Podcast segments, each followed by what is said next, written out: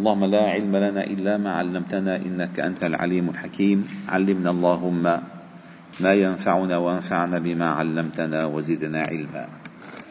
واجعلنا ممن يستمعون القول فيتبعون أحسنه. وأدخلنا برحمتك في عبادك الصالحين. وبعد أيها الأحباب الكرام فلا نزال معكم في مجالس القرآن ضمن دروس قرآن الفجر. وقد وصلنا إلى موضوع هام في سورة آل عمران وهي التي محور كل محور كل السورة يدور عليها.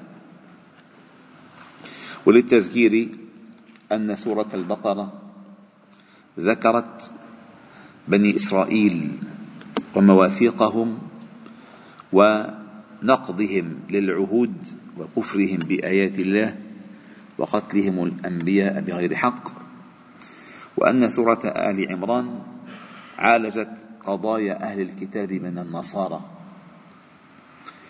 فافتتحت هذه أو هذا المقطع افتتح هذا المقطع بقوله تعالى إن الله اصطفى آدم ونوحا وآل إبراهيم وآل عمران على العالمين ذرية بعضها من بعض.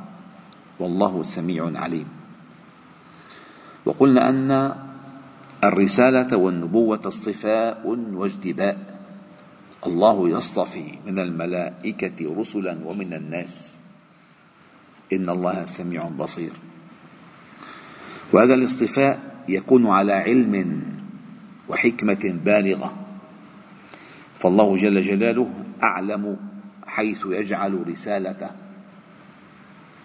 والله جل جلاله لا يحمل أمانة البلاغ وأمانة تعليم الناس الوحي إلا لمن كملت صفاتهم وعلت شمائلهم ومناقبهم وهؤلاء هم الكمل من بني البشر وهم الأنبياء والرسل عليهم صلوات الله تعالى وسلامه أجمعين.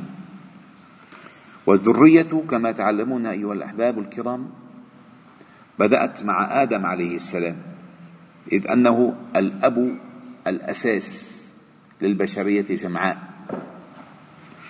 ثم بعد ذلك انتقلت الذرية إلى نوح عليه السلام عندما حمل الله جل جلاله معه على الفلك المشحون وجعل ذريته هم الباقين.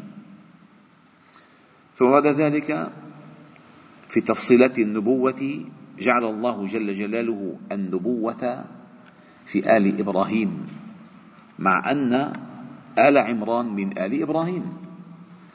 ولكن إبراهيم عليه السلام النبوة في ذريته كلها في كفة والنبوة في ذرية آل عمران في كفة. لما؟ لأن مقصود السورة مقصود السورة الآن. فيحيى وزكريا ومريم وعيسى عليه السلام هما مقصودان السورة. وهما اللذان تأسست عليهما الأمة النصرانية التي ادعت انتسابها إلى المسيح ابن مريم عليه وعلى أمه السلام. فسياق هذه القصة غريب عجيب. اولا عندما الله يقول ذرية بعضها من بعض والله سميع عليم فلا يكون شيء في الكون إلا بعلم الله. لا يكون ابدا إلا بعلم الله. فالله لا يخفى عليه شيء في الأرض ولا في السماء كما افتتحت السورة في آل عمران. إن الله لا يخفى عليه شيء. وقد بتم تعلمون أن بداية السور في كل القرآن هي مثل مفاتيح لفهم السورة. يعني كأن الله جل جلاله يضع القواعد التي من خلالها تستطيع أن تسبر أغوار هذه السورة وتفهم المعاني البعيدة من هذه السورة. مقدمات أساسية. ثم تأتي في خواتيم السورة ما يحصر لك المقصود الذي استخلص من كل ما مر بك. قال الله هنا ذرية بعض من بعض والله سميع عليم. إذ قالت امرأة عمران. وإذ عندما تأتي إذ وأكثر ما أتت أكثر ما أتت إذ في سورة البقرة. لأن تتحدث عن الماضي البعيد. لذلك إذ هي ظرف لما مضى من الزمان لما مضى من الزمان فعندما تسمع إذ إذا شيء حصل من بعيد. أما إذا إما أن يحصل فجاءة وإما أن يحصل مشروطا. إذا جاءك المنافقون قالوا نشهد. هذا سيأتيك.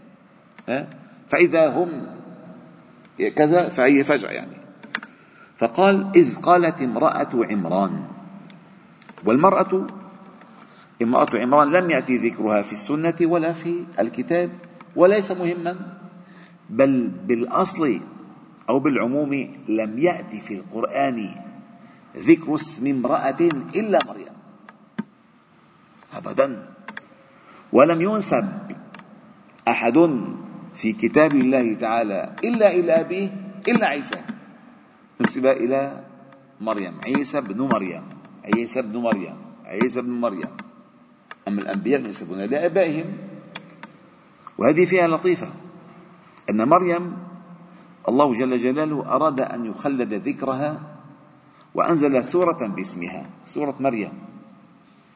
وهذه مريم البتول البتول التي قال الله تعالى اقنتي واركعي واسجدي والتي اصطفاها الله تعالى على العالمين. هذه مريم هي نتاج صلاح أمها امرأة عمران. فإذ قالت امرأة عمران ربي وقع الحمل. والحمل مشروع حياة لم يكتمل بعد. وهذه النقطة الأساسية. الحمل أيها الأحباب الكرام مشروع حياة لم يكتمل بعد ولم يخرج إلى الدنيا ولا يعلم ولا يعلم ما في الأرحام فلا يعلم ما في الأرحام إلا الله. هو مشروع حياة قد يخرج ذكرا قد يخرج أنثى قد يسقط سقطا قد يولد مشوها قد يولد شقي لا أحد يعلم. فهذه الامرأة الصالحة كانت تصحح نيتها في كل الأحايين خصوصا عندما حملت مشروعا للحياة. فقالت ربي. أي يا ربي.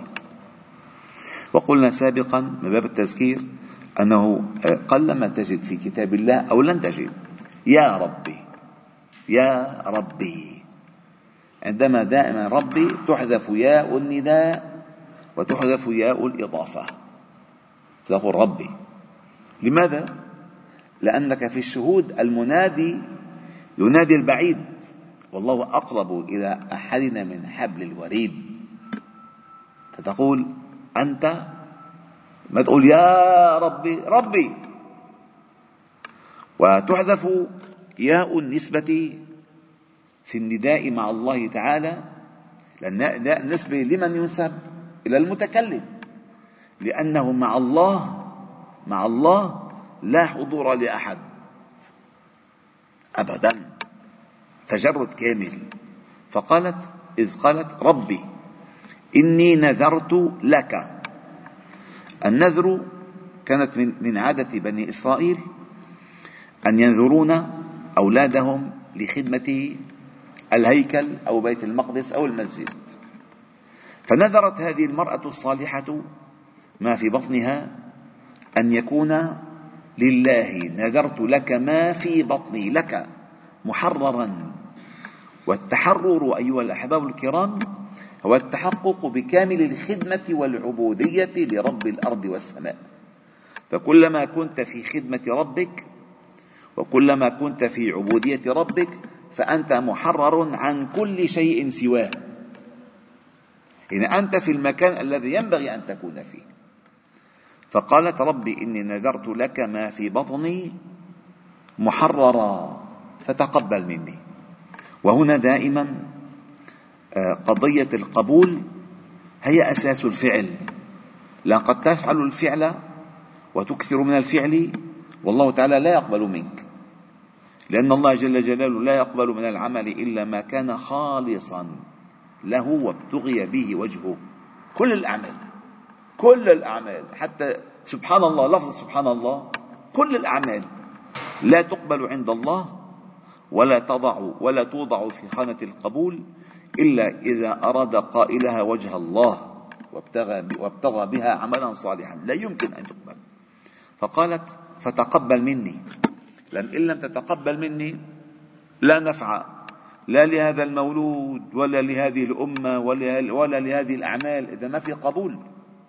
فتقبل مني إنك أنت السميع لندائي العليم بنيتي.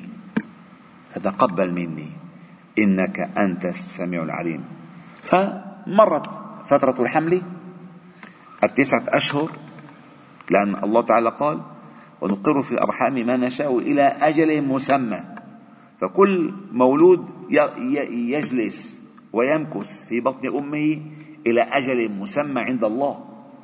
فالله عندما ينتهي هذا الأجل لهذا الجنين ثم السبيل يسره. أذن الله تعالى لهذه العظام أن تتوسع ولهذا الجنين أن يخرج طفلا ولو لم يأذن ما خرج. فتقبل مني إنك أنت السميع اكتمل الحمل وأجاها المخاض فلما وضعتها قالت ربي إني وضعتها أنثى كانت مفاجأة لامرأة عمران. فكانت تتوقع لأن ليست من عادة من العادة أن ينذر النساء أو الإناث بخدمة البيت. فليس الذكر كالأنثى. وما يتحمله الذكر لا يتحمل لا تتحمله الأنثى. فهي نظرت إليها هي ضعيفة. الامرأة ضعيفة لا تستطيع أن تكون آه، في خدمة البيت. فقالت ربي إني وضعتها أنثى والله أعلم بما وضعت. وفي قراءة والله أعلم بما وضعت. وليس الذكر كالأنثى. فعلا ليس الذكر كالأنثى. سواء أكانت الكلمة هذه الجملة آه، آه، من امرأة عمران عليه السلام أو من الله جل جلاله الهدف واحد. لأن ليس الذكر كالأنثى. وهذا ليس فيه نقصا. ليس فيه هذا المرء ليس هذه القضية ليست فيها نقص من المرأة وليس فيها مدحا للرجل.